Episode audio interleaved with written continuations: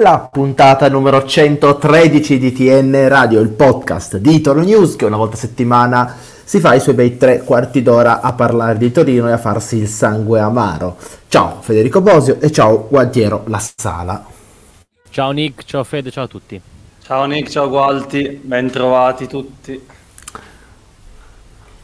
Arriviamo da Lazio-Torino, 30esima, ormai ho perso proprio, sono in quella fase del campionato in cui non mi accorgo più che le giornate passano e che cosa sta succedendo. Cos'era? 33esima, 4esima giornata di campionato? No, o 2 o 3, 32esima o 33esima. Adesso te lo dico. Che approssimazione. La preparazione. Il professionalismo. Era la 33. A 33 Lazio-Torino ripreso ancora una volta nei minuti di recupero, da cui il titolo di questa puntata, da una mia grande intuizione: il Torino ha fatto di nuovo la figura del Pellegrino nei minuti di recupero, e qui si nota una certa dose di talento. Salutiamo anche End. Sì, era una cosa da essere messa in risalto. Salutiamo anche End, non riproponiamo i suoi messaggi successivi perché potrebbero costarci qualche denuncia. Qualche querela di... Come va? Ma non è qualche...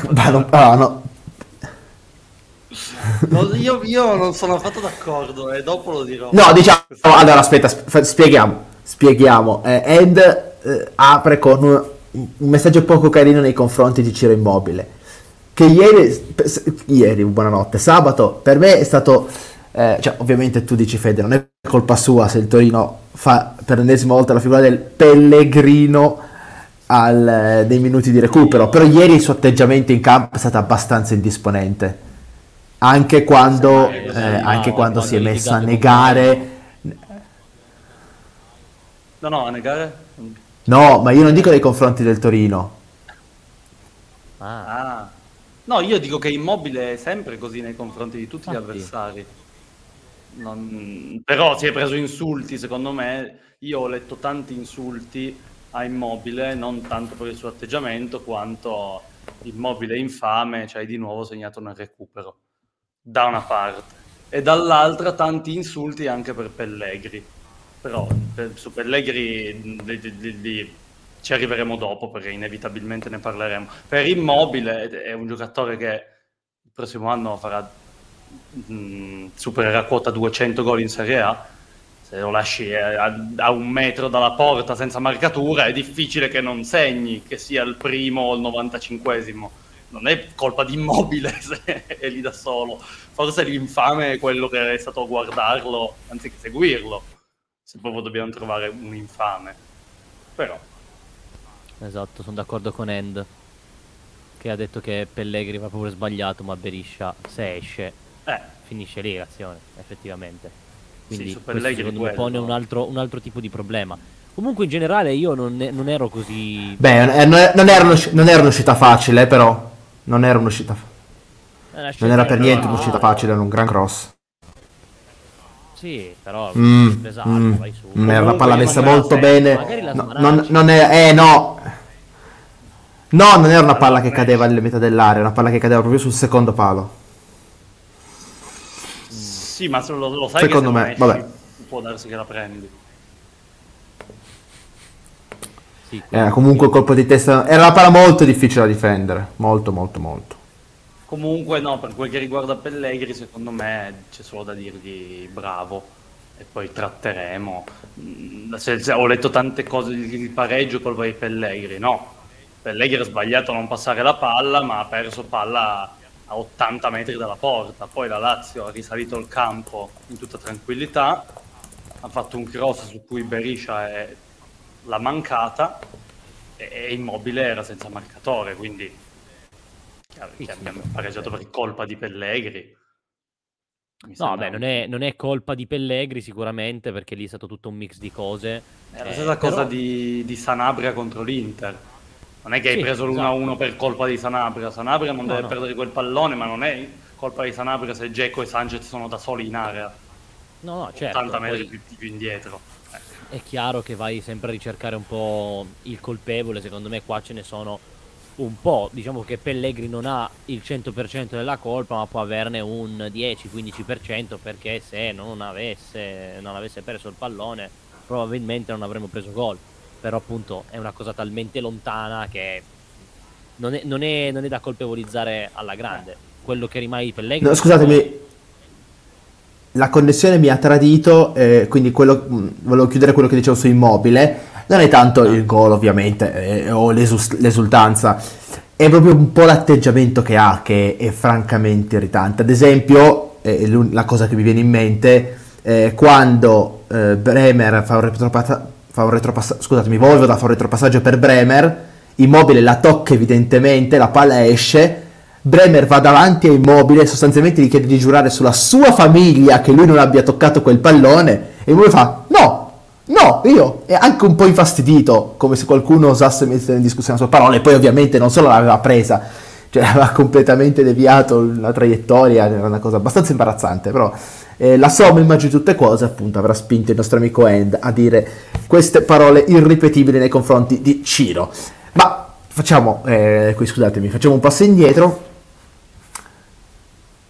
quindi che ci portiamo a casa da questo Lazio-Torino? L'ennesima rosicata di Federico Bosio o qualcosa di più?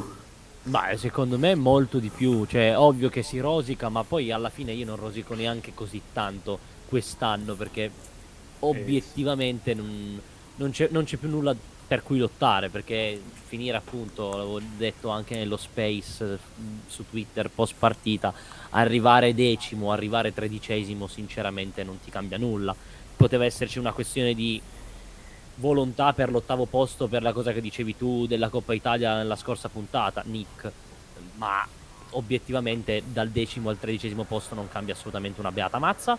Quindi sì, dispiace aver perso un'occasione, non aver vinto contro una big, però obiettivamente il Toro per 90 minuti ha dominato in casa di una squadra che sta lottando per l'Europa, che in questo 2022 sta facendo veramente molto molto bene. Quindi mi porto a casa non solo questo, due prestazioni, una in realtà sono tre, le due con la Lazio andata e ritorno, e la Lazio praticamente non ha visto il pallone e abbiamo fatto loro due regaloni grossi, e la partita contro il Milan che comunque dà continuità a questo periodo. Quindi è chiaro, la squadra è giovane, deve imparare, ma se c'è un momento per sbagliare, questo è il momento per sbagliare, il momento più giusto, secondo me. Più o meno, cioè, un discorso condivisibile in parte, secondo me. Nel senso che le esatte parole che hai detto tu, che la Lazio non ha toccato palla, che hai fatto una grandissima partita e prestazione contro una squadra più forte, che lotta per traguardi più ambiziosi dei tuoi, bla bla bla, è esattamente lo stesso copione che abbiamo detto dopo la partita d'andata, identico. Cioè la Lazio sono anni, perché non è il primo anno, sono anni che la Lazio non vede palla con noi, non gioca con noi, però alla fine i punti se li prendono loro, quando siamo fortunati ne prendiamo uno. C'è anche il 4-3 famoso dell'anno scorso, no? Allora, quello fu imbarazzante, nel senso infatti, cioè, secondo me la questione è proprio questa qui, cioè chi se ne frega nello specifico della partita, dell'annata, ok, però dopo la partita io ho letto da tante parti, o anche parlando con altri tifosi, però è un peccato perché di nuovo un errore nel finale ti rovina, cioè fa passare in secondo piano una bellissima prestazione. Non è, cioè, è veramente un peccato. Allora, sulla partita singola io sono d'accordo che sia un peccato, cioè analizziamo la partita singola, sarebbe sbagliato dire non vedere i lati positivi, che sono stati tanti, però se questa cosa è la 10ª volta che succede in stagione, e sarà la 40ª nelle ultime 4 stagioni, a un certo punto non è neanche più tanto un peccato. Cioè, ok, hai fatto una bella prestazione, forse c'è un grosso problema da eradicare, perché sì, sono contento che fai le belle prestazioni, ma non va bene così. Cioè, è questo che deve essere in primo piano.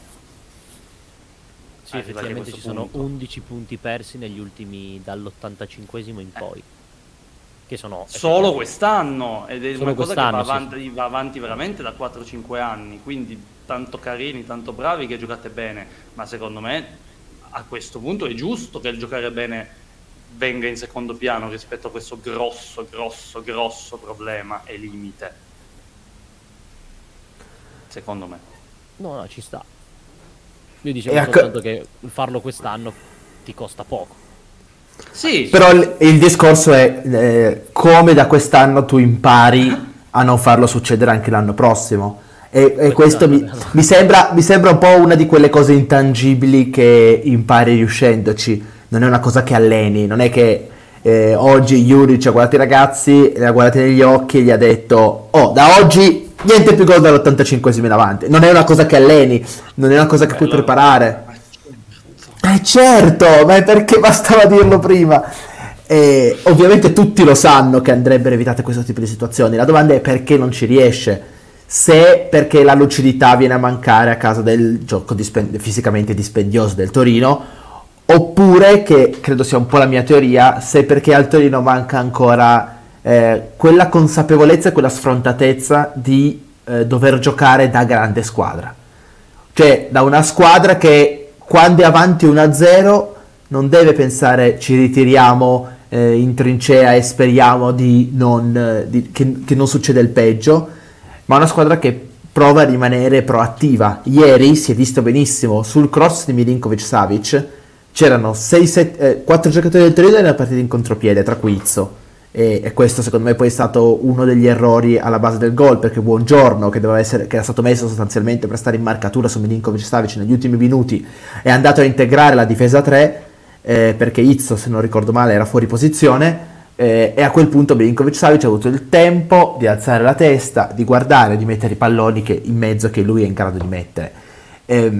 Però in quel momento della partita Milinkovic-Savic non deve essere a 20 metri dal giocatore più vicino, perché lì secondo me nella testa è scattata il ci mettiamo tutti in area di rigore e preghiamo il Signore Dio che quella palla non sia una palla troppo bella. Invece era una palla secondo me molto bella, che ha castigato il Torino per l'ennesima volta in stagione. Voi vedete una componente fisica e una componente mentale? Io vedo un'altra cosa. Io voglio spostare completamente il soggetto per dare la mia opinione, ovvero che sì, nell'azione specifica secondo me hai detto comunque tutto giusto tu. Ah sì, no, scusami, non era Izzo, chiaramente Izzo era uscito, ha ragione Antonio, è stato un mio sbagliato. No, ma appunto dal punto di vista dell'azione singola può anche essere una questione di consapevolezza o una questione mentale e di atteggiamento, ma io ritengo che il problema possa essere risolto prima, ovvero non per forza una grande squadra, ma una squadra con delle ambizioni europee, qualsivoglia esse siano, ha il dovere di, dopo aver dominato una partita, di chiuderla, perché in realtà al Toro mancava soltanto fare il secondo gol.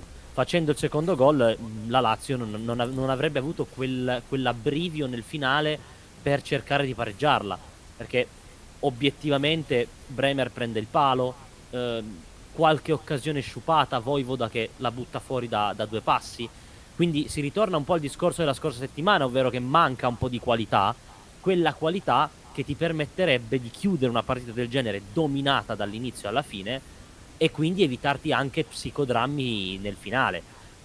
È un modo per risolvere il problema. Poi, come dicevo, sulla singola azione lì ci va esperienza, secondo me tanta esperienza nel evitare determinate circostanze, appunto come quella dicevi tu. Milinkovic-Savic va preso e contenuto, Immobile va seguito, gli serve esperienza. Sì, esperienza. Se io comunque escludo il fattore fisico, nel senso che purtroppo, come dicevo, è una cosa a cui siamo abituati ormai da anni, cioè non è la squadra di Juric, che hai visto che Juric li spreme, li fa correre troppo, poi negli ultimi minuti sono stanchi. Può darsi, però succede la stessa cosa con Giampaolo, con Mihajlović, con Ventura, con Nicola, quindi non tutti li facevano giocare e correre allo stesso modo.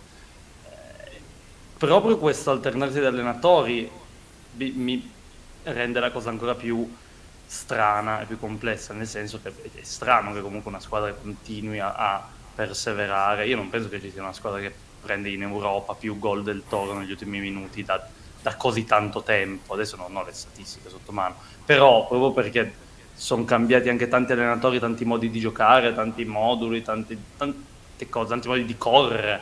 Mi ricordo che per anni siamo stati, per un anno e mezzo buono, siamo stati la squadra che correva meno in Serie A. Adesso anche non penso più.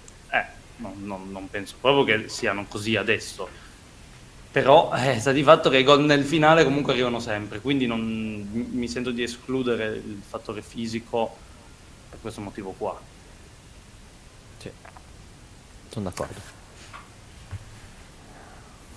È stata sicuramente la partita, ce lo stanno sottolineando anche tanti nei commenti, la prima partita in cui Pellegrini ha messo la firma nel tabellino, con il gol dell'1-0 da calcio d'angolo, e quindi volevo sapere se questo gol cosa ha cambiato nelle vostre valutazioni della stagione. Già lo dicevamo che contro il Milan aveva fatto delle belle cose, in particolare quella serpentina in cui era riuscito a ubriacare Tomori. Come la vediamo? Questo gol sposta qualcosa nelle valutazioni di riscatto di Pellegrini, che ricordiamo sia attorno tra i 5 e i 6 milioni, se non ricordo male. Allora, Pellegrini ha fatto quello che doveva fare, ovvero quello che anche settimana scorsa avevo fortemente voluto, nel senso, dopo la serpentina contro Tomori avevo detto quella palla però la devi buttare dentro, soprattutto in questo finale di stagione, perché ti devi prendere la conferma. Contro la Lazio ha fatto una buona partita, ha fatto quello che serve da un attaccante, quindi ha segnato su calcio d'angolo.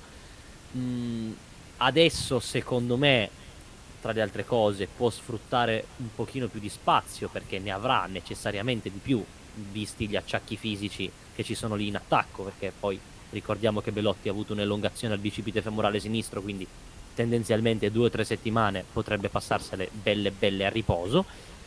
È il suo momento, e è arrivato il momento di tirare fuori tutto quello che ha a suon di gol. Lui ha detto che sta bene fisicamente, si vede, è arrivato il momento che faccia una partita dal primo minuto, è arrivato il momento di capire, perché adesso ho letto il druido che ci ha scritto Pellegrini il futuro, calma, cioè nel senso, noi del Toro siamo veramente bravissimi a farci prendere dall'entusiasmo del momento, però effettivamente bisogna un attimino aspettare, perché ha fatto, non è ancora mai partito neanche dal primo minuto, quindi non puoi capire se ti puoi affidare completamente a lui per il futuro e puntare poi direttamente su di lui già per il prossimo anno. Certo, fa piacere il riscatto, magari potrebbe anche arrivare, però calma. Sì, dipenderà molto, come diciamo, da quando è arrivato, dal mercato in generale del parco attaccanti del Torino, ma tanto sarà un'incognita fino all'ultimo. Io vi ho sempre detto che non penso che Pellegrini sia stato preso per essere parcheggiato qua 6 mesi e poi ciao, se sta bene fisicamente, nel senso che l'unico limite che ha avuto sempre in carriera Pellegrini è stato il fisico. A livello qualitativo nessuno può dirgli niente, credo. Penso che sia stata fatta una scommessa, nel senso, vediamo se effettivamente può essere recuperato, magari con un programma specifico che vada a rinforzarlo, non lo so. Comunque per questi primi 6 mesi, se risponde bene, è un investimento per il futuro da parte del Torino, di quelli proprio in linea con quanto dichiarato da Juric qualche mese fa, quando si è parlato di mercato.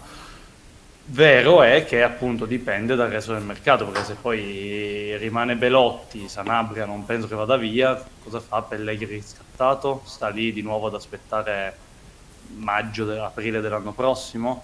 Sono cose che bisognerà vedere a mercato in corso. Però sperando che l'anno prossimo il Torino ad aprile si giochi esatto, qualcosa.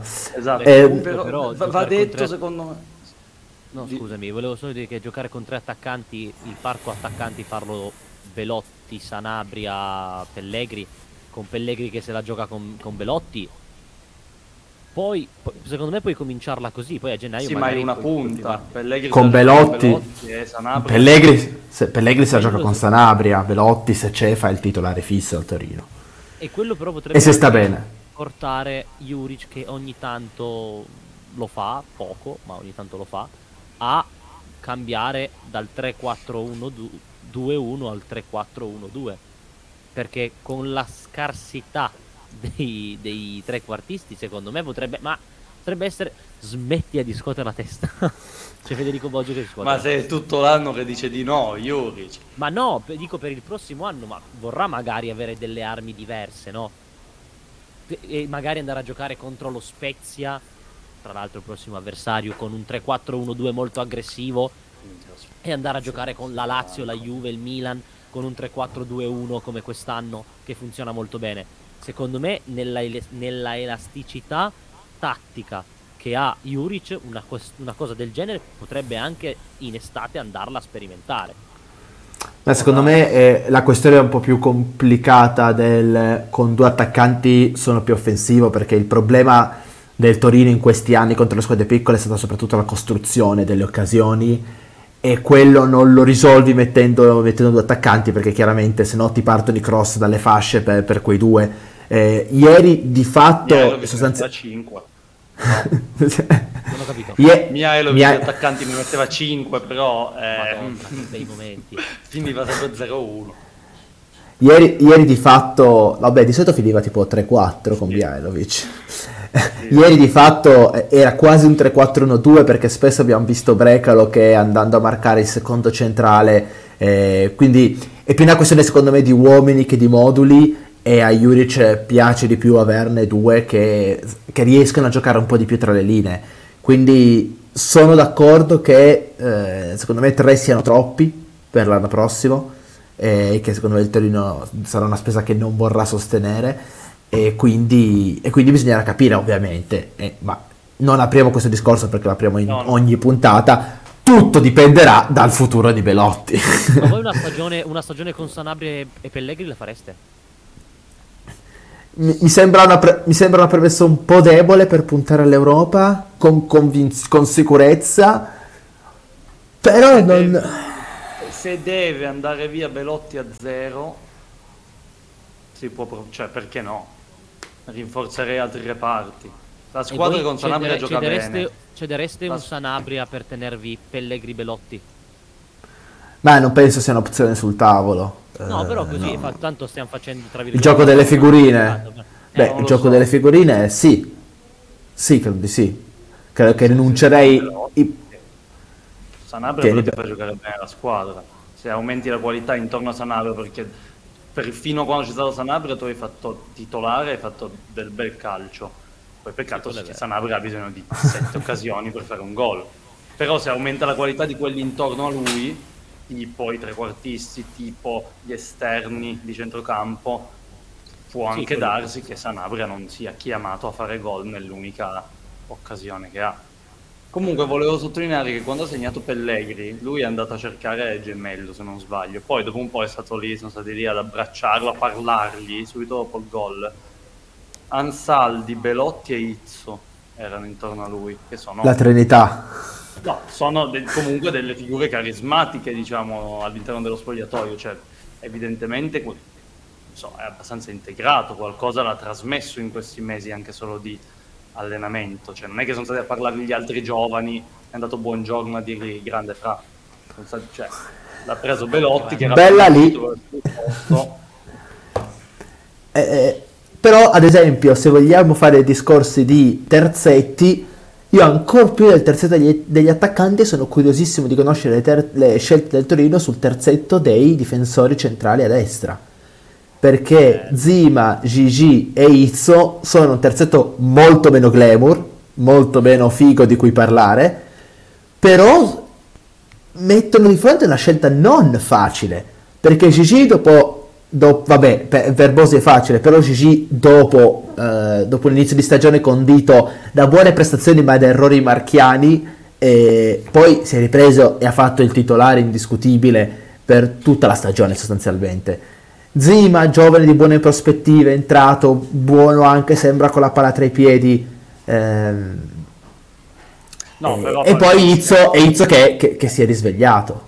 Guarda gli scherzi, avevamo già parlato di questa cosa, cioè se Izzo ti dice mi sono ripreso, ok, cioè, nel senso voglio di nuovo far parte del progetto Toro, e Juric te lo conferma. Tu hai Izzo, Gigi e Zima su cui hai investito l'estate scorsa, cosa fai?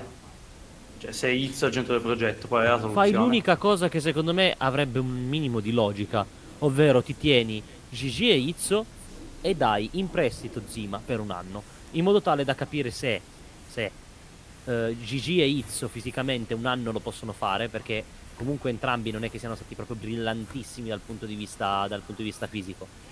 Tenerne tre secondo me è un rischio, ma potrebbe anche essere poi un vantaggio, sempre per questo stesso motivo fisico. Però una cessione di Zima in una squadraccia di Serie B in cui va a prendersi mazzate e a fare esperienza, un grande classico, secondo me ci potrebbe anche stare. Poi, meglio la bassa Serie A, secondo me Zima una bassa Serie A la può fare. Quella è un'alternativa, ma secondo me Zima è proprio uno dei profili ideali su cui, cioè proprio uno dei profili che Juric ti dice compramelo e lo faccio giocare. No, e allora l'altra cosa logica è cedere Izzo perché ti possa fare soldi, perché Gigi non te lo compra nessuno. Secondo me l'unica soluzione è cedere Gigi, o ti tieni Gigi come possibile riserva nel ruolo di centrale. Quella è la coppia Izzo Zima a destra e Gigi lo sposti centrale, cosa che ha già fatto, però non come titolare, cioè non puoi rimpiazzare Bremer con Gigi, anche no, se Gigi quest'anno ha giocato bene, cioè devi, però può essere una soluzione, perché Izzo, Zima centrale non lo so, è tutto l'anno che l'altro centrale chi potrebbe farlo però? Buongiorno? Chi è l'altro centrale? Il titolare? Il prossimo anno da titolare devi investire, devi prendere. No, a sinistra credo intenda Gualtiero. No, come centrale stavo pensando sempre. Come centrale. A sinistra la coppia ce l'hai fatta, sì, cioè Rodriguez sei a posto. Sì. No, però pensavo ipoteticamente magari compri comprarne uno ne devi comprare per forza, ma tu dici bisogna andare per forza su un centrale forte, ne sono d'accordo, ma visti gli ultimi anni potrebbe anche essere che si possa provare a spostare un Buongiorno al centro e prenderne un altro a sinistra, ma sarebbe comunque troppo poco. Vediamo. Juric ha tirato fuori dei bellissimi, dei bei centrali a Verona che in altri lidi hanno funzionato più o meno bene. Ha tirato fuori Lovato, se non sbaglio è anche passato dalla Roma, sicuramente Ramani, sicuramente Davidovich, che comunque è gente che adesso fa la Serie A in maniera seria. Kumbulla, certo, quindi non mi aspetto il nome, perché con questo mister io non mi aspetterò mai il nome, però mi aspetto qualcuno che noi tre a TN Radio, ignoranti come delle capre, diciamo chi è, e ci siamo comprati la maglia entro la fine della stagione. Questo è più o meno il sunto. Io però non fraintenderei la situazione di Izzo, perché Izzo non è rimasto fuori per problemi fisici, cioè Izzo è rimasto fuori per scelta tecnica, e nessuno ha mai veramente chiarito quale fosse questa scelta tecnica. Cioè Juric sinceramente pensa che Gigi sia più forte di Izzo o più adatto di Izzo alle sue caratteristiche, e quindi in questo momento con Gigi fuori preferisce non far partire Zima titolare ma assegnare le chiavi a Izzo, oppure Izzo si è allenato male, poi ha iniziato ad allenarsi bene. È lo stesso discorso che vale per Aina, uguale. Che secondo me ha giocato una discreta partita contro la Lazio. Comparato con Singo. Disastroso. Quel ragazzo a me mi sta iniziando a far innervosire, perché quest'anno non ho visto da lui la crescita che mi aspettavo. Era un anno in cui secondo me doveva crescere tanto nelle decisioni che prendeva, fisicamente era già fatto e finito un anno fa, sì, però doveva... non fa più quello che faceva, cioè non fa più la cavalcata, fisicamente era fatto e finito, atleticamente anche, ma Singo era bello da vedere perché soprattutto in una squadra in cui non correva nessuno, almeno davi la palla a Singo e ti faceva la cavalcata sul fondo, arrivava in fondo e sbagliava sempre, però faceva la cavalcata di 40 metri, non lo fa più.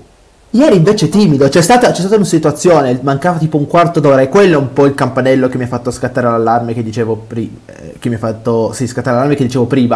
cioè a un quarto d'ora dal Torino Singo ha campo davanti che lui sicuramente può prendere e invece torna indietro e il Torino non continua a mancare la capacità di infilare il coltello nella piaga e queste sono il tipo di cose che non mi è piaciuto vedere e che secondo me Singo deve sbussare. Speravo fosse un po' più avanti a questo punto, perché ormai la grande partita con l'Inter dell'anno scorso cos'era? Forse inizio 2021, forse fine 2020, quello che un po' dopo un bel inizio di stagione era completamente presentato a tutta Italia, sembrava lasciare presagire qualcosa di meglio. C'è ancora tempo, però vorrei vedere dei miglioramenti da parte di Singo. Per continuare invece la discussione sulla linea verde, volevo una vostra opinione sulla partita di Ricci, che ho visto applaudita da tutte le parti.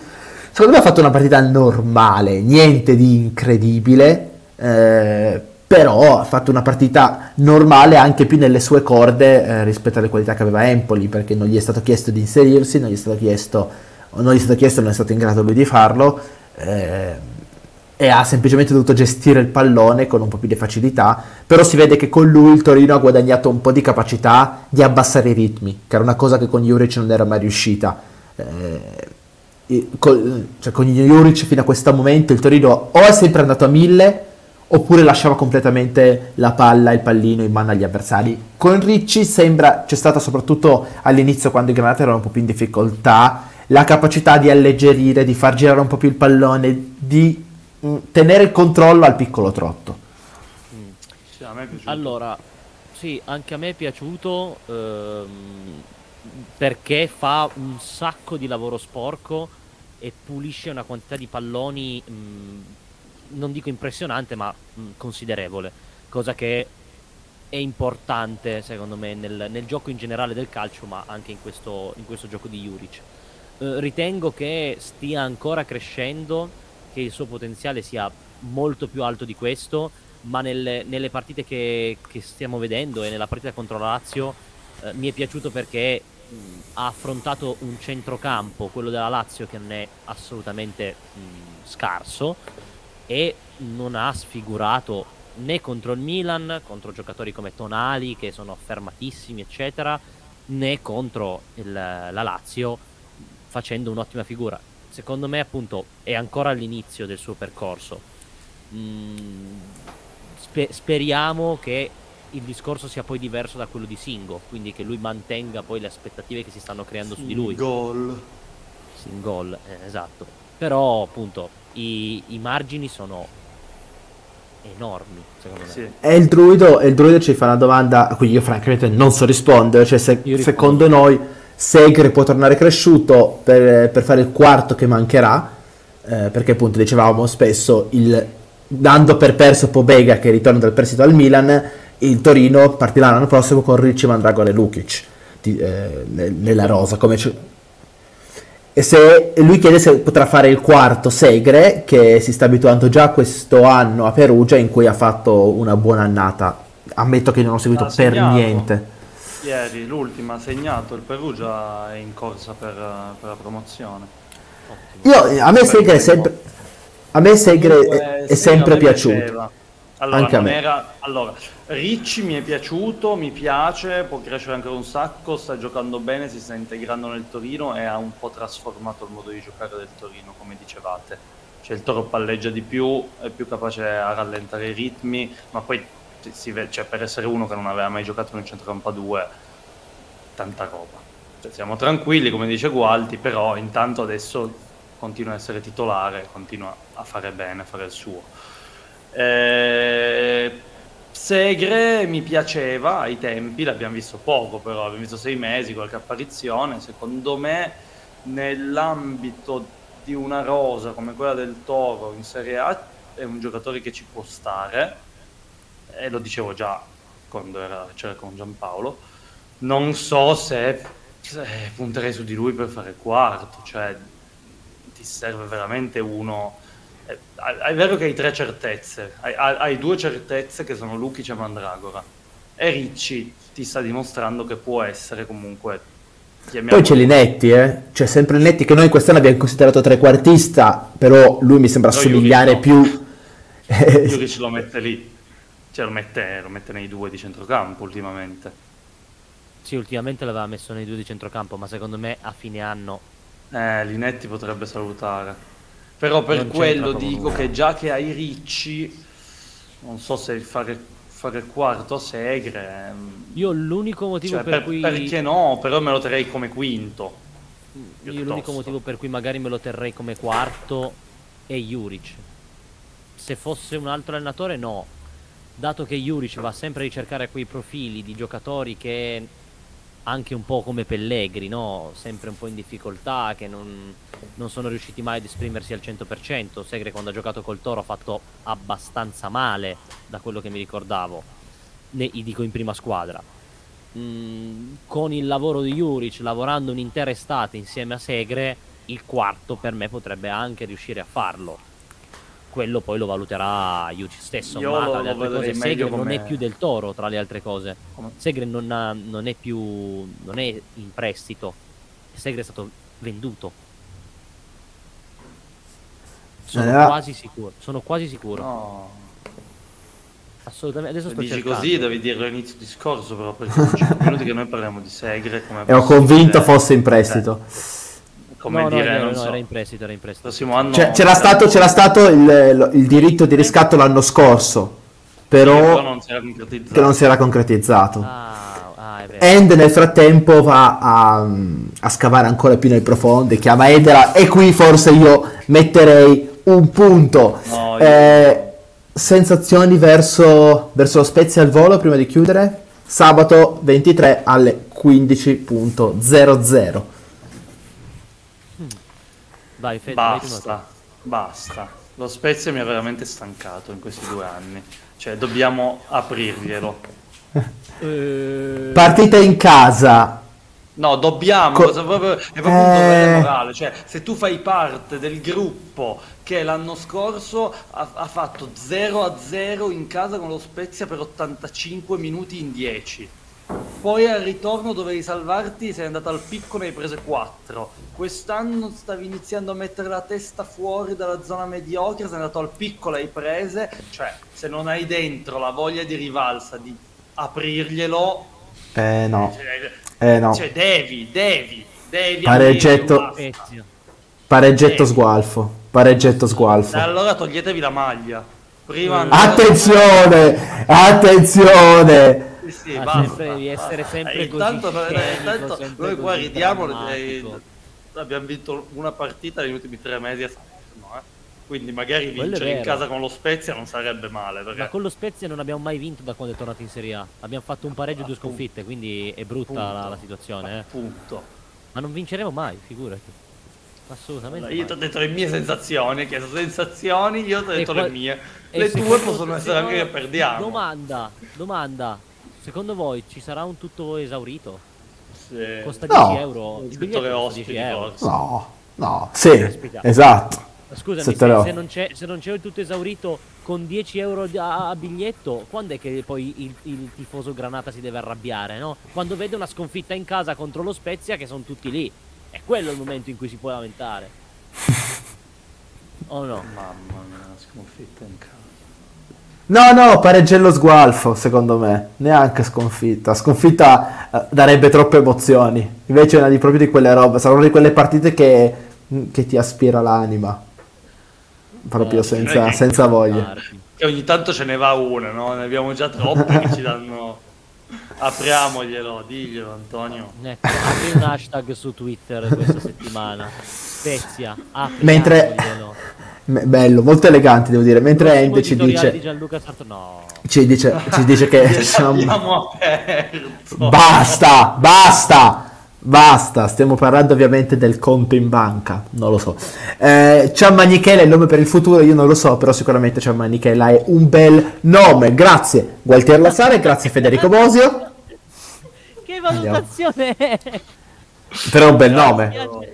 Non lo so, però è una valutazione vera e oggettiva. Sai che non so vederlo in Serie A, ma non gli sta il nome. Non gli sta dietro. C'è stato al nome. C'è stato Guglielmin Pietro, penso che magari va a capo. Magari va a capo. O non magari credo che si possa andare a capo sulle maglie. No, scrive Cham punto. Bella, Ciamme. No, Ciambella viene fuori, no? Fermati. Una chiusura impicchiata proprio. Ciao ragazzi. Ciao anche a tutti voi che cercate. Che ci ascolta. Nonostante tutto. Noi ci sentiamo toro, cioè noi parliamo del toro, capito? Nonostante noi che parliamo del toro, pensate. A presto. Grazie a tutti voi, a prossima settimana a commentare questo sgualfissimo pareggio. Ciao.